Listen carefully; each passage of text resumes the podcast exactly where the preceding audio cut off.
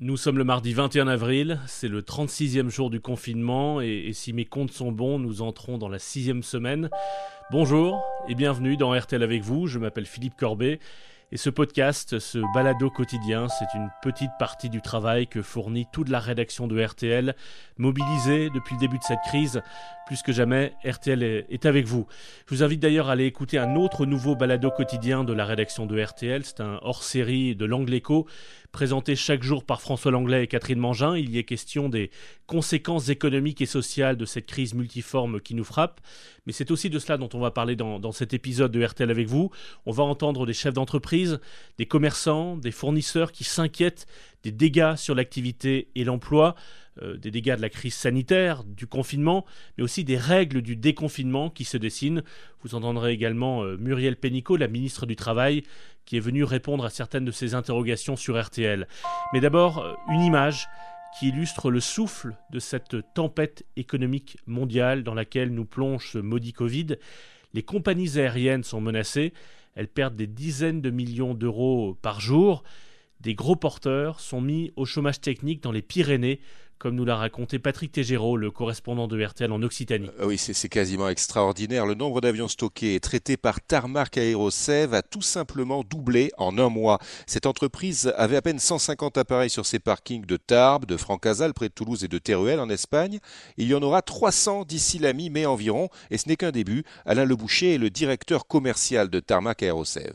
Depuis maintenant une dizaine de jours, on reçoit effectivement des 747-400, on reçoit des 380, on reçoit des 340-600, des 340-500, essentiellement des gros porteurs. L'avion doit être donc euh, protégé, fermé, euh, vidangé, donc euh, on doit régulièrement faire tourner les moteurs. Il y, a, il y a tout un protocole de maintenance. L'avion n'est pas laissé sur un parking euh, pendant un certain temps, sans activité et sans entretien. Et cette maintenance de stockage coûte jusqu'à 30 000 euros par avion par mois aux compagnies. Et tous ces avions, ils seront remis en service tôt ou tard?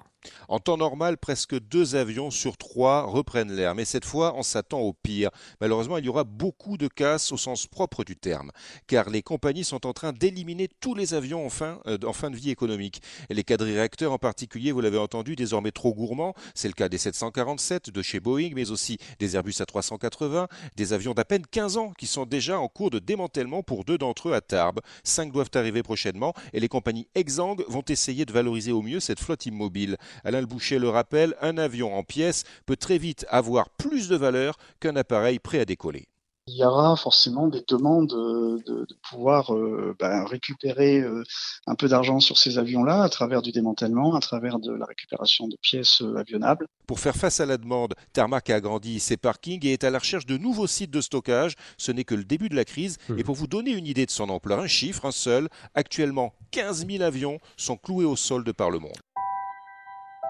Les grandes compagnies aériennes comme les petits commerçants ne sont pas épargnés par ce, Covid.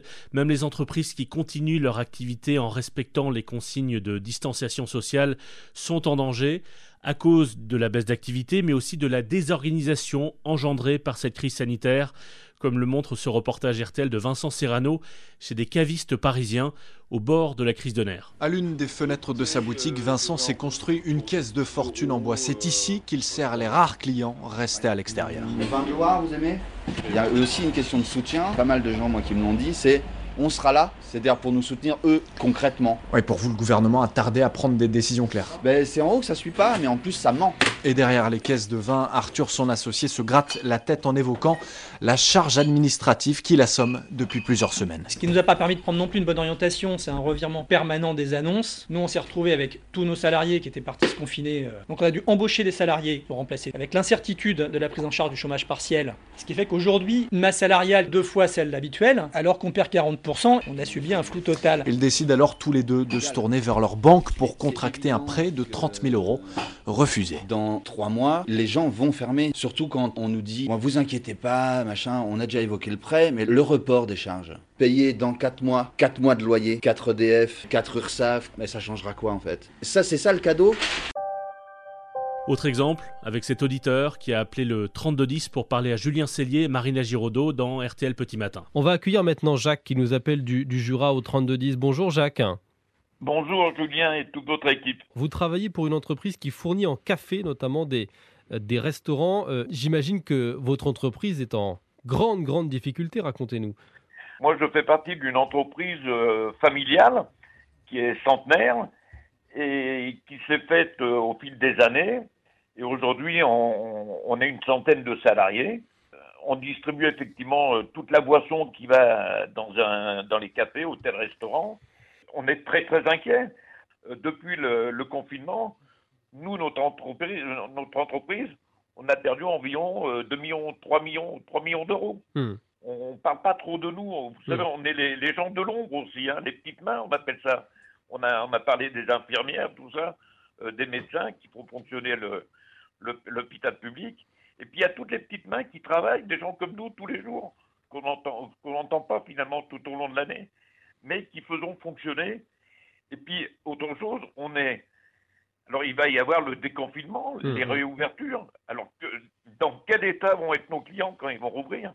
Mais dans quel état? Je croise les doigts pour qu'on soit peut-être, je dis bien peut-être, opérationnel pour le 1er juillet. Puis vous avez un autre phénomène, vous avez tous ces saisonniers qui, nous, dans le Jura, ouvrent la plupart du temps au 1er avril. Donc là, dans tous les cas, ils ne sont pas ouverts. Pourront-ils ouvrir d'ici euh, les vacances? Les, gens euh, auront-ils les, euh, les consignes pour venir pour se déplacer, de changer de département? Les étrangers pourront-ils venir? Des tas de questions qui vont se poser. Mmh, mmh, mmh. Dans le sud de la France, c'est pareil. Il y a des centaines d'établissements qui fonctionnent avec le tourisme. C'est colossal le, le, montant. Colossal. Et l'une des grandes villes du tourisme en France, c'est c'est Cannes, évidemment. Son maire, David Lisnard, était en direct dans l'édition spéciale de RTL Soir avec Thomas Soto. Il est évident qu'il faut poser la question euh, de la perspective du secteur touristique. Le secteur du tourisme en France, pas simplement à Cannes, en France, c'est 7,2% du PIB. C'est le premier pourvoyeur d'emploi et de mmh. richesse. On, est la première destination mondiale et la troisième en recette. Donc c'est un, il y a des destins humains, sociaux derrière. Et c'est en cela qu'il faut des protocoles sanitaires par profession, par site, quels sont les protocoles sanitaires de transition sur une plage, quels sont les protocoles sanitaires dans, un, dans un, une brasserie, un établissement, quelles sont les distances dans les brasseries qu'il faut avoir euh, dans, en période de transition, de post-confinement, de déconfinement, quelles sont les conditions d'hygiène dans les hôtels? Des pays ont déjà lancé des choses extrêmement intéressantes en la matière et retrouvent une activité. On mm. va ouvrir les commerces, et tant mieux, parce que le commerce est en souffrance, mais il n'est pas plus incongru d'ouvrir une brasserie à condition d'avoir des bons protocoles sanitaires que d'ouvrir euh, un, marchand de, de, de, de bricolage. Quoi. Mm. Donc, euh, vous, le tout, c'est d'avoir à chaque fois un modus operandi, et, et, il est temps que ça arrive maintenant. Parmi les destins humains, sociaux qu'évoque euh, David Lisnard, celui de cet auditeur de RTL, l'un des témoins réguliers de cette crise dont Laurent Tessier nous donne des nouvelles chaque jour dans Les auditeurs ont la parole avec Pascal Pro. RTL. J'ai encore quelque chose à vous dire. C'est un chef d'entreprise en colère qui prend la parole ce midi. Vous le connaissez, Mathieu, 51 ans, patron d'une PME spécialisée dans le tourisme à Paris. À l'heure actuelle, il est sans activité, sans ressources. Et la semaine dernière, il nous parlait d'un cauchemar éveillé. Et ce ne sont pas les propos d'Édouard Philippe hier et ceux d'Emmanuel Macron sur un déconfinement progressif à partir du 11 mai qui le rassure. Quid des vols, euh, quid des frontières, quid des hôtels, quid des restaurants, quid des cafés, quid des musées, tout ça, ça va rester fermé. Donc en ce qui me concerne, ok, je vais peut-être pouvoir commencer à sortir de chez moi, mais pour faire quoi? Vraiment, ça me laisse euh, toi quoi. Mathieu est très inquiet, il est loin d'être le seul. Plus d'un dirigeant de PME sur deux craint la faillite de son activité selon une étude de la Confédération des petites et moyennes entreprises. Et pour notre auditeur, l'État a sa part de responsabilité si l'État jouait vraiment son rôle, en fait, comme il l'avait promis lors des premières déclarations du président Macron, parce que moi je m'en souviens très bien, c'était début mars. Aucune entreprise, quelle que soit sa taille, ne sera livrée au risque de faillite. Si on fait les calculs et les comptes aujourd'hui, après deux mois de confinement, aujourd'hui je n'ai rien touché de l'État. Oui, Mathieu n'était pas éligible à l'aide d'urgence de 1500 euros pour le mois de mars. Il touchera peut-être celle du mois d'avril, mais ça ne rattrapera jamais ces 85 000 euros de pertes estimées la communication du gouvernement sur son soutien infaillible aux entreprises, comme les miennes, me fait penser un peu à sa communication sur les masques. C'est, pour moi, désolé du mot, de l'enfumage et surtout que des effets d'annonce suivis de rien. Mathieu, rappelez-vous, à 7 salariés actuellement en chômage partiel, notre chef d'entreprise a de grandes craintes pour la suite des événements. Il va y avoir une hécatombe. Si on nommait un Jérôme Salomon de l'économie, je peux vous dire qu'on pourrait lui demander de nous chiffrer tous les jours les faillites, les liquidations, les redressements judiciaires, le nombre de chômeurs. C'est une catastrophe. Donc l'État n'étant pas au rendez-vous, moi je vais m'adresser quand même euh, à d'autres aides, me tourner vers le privé, parce que je ne peux pas laisser l'État détruire en trois mois de crise sanitaire, ce que j'ai mis plus de 20 ans à créer, à développer, euh, sans réagir. Et Mathieu en est conscient, il me le confiait tout à l'heure, au niveau touristique, l'année 2020, pour lui, est morte. Et c'est pour cela que Yves Calvi et Alba Ventura ont invité la ministre du Travail, Muriel Pénicaud, dans l'édition spéciale de RTL Matin, pour répondre en direct aux questions des auditeurs au 3210. On va donner la parole maintenant à Philippe, qui est chef d'entreprise. Euh, il nous appelle du département du Nord. Bonjour Philippe, euh, Muriel Pénicaud vous écoute. Bonjour, Madame la Ministre, bonjour Monsieur Calvi. Voilà, j'ai une petite entreprise de fleurs. J'ai euh, deux employés qui sont actuellement donc en temps partiel. Je me pose la question lors de la reprise de notre activité de savoir si je vais pouvoir conserver les deux employés.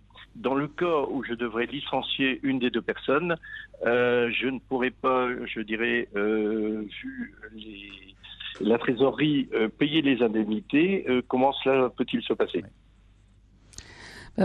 Monsieur, je crois que le, si je peux me permettre un conseil sans, sans connaître bien sûr euh, précisément la situation de votre entreprise.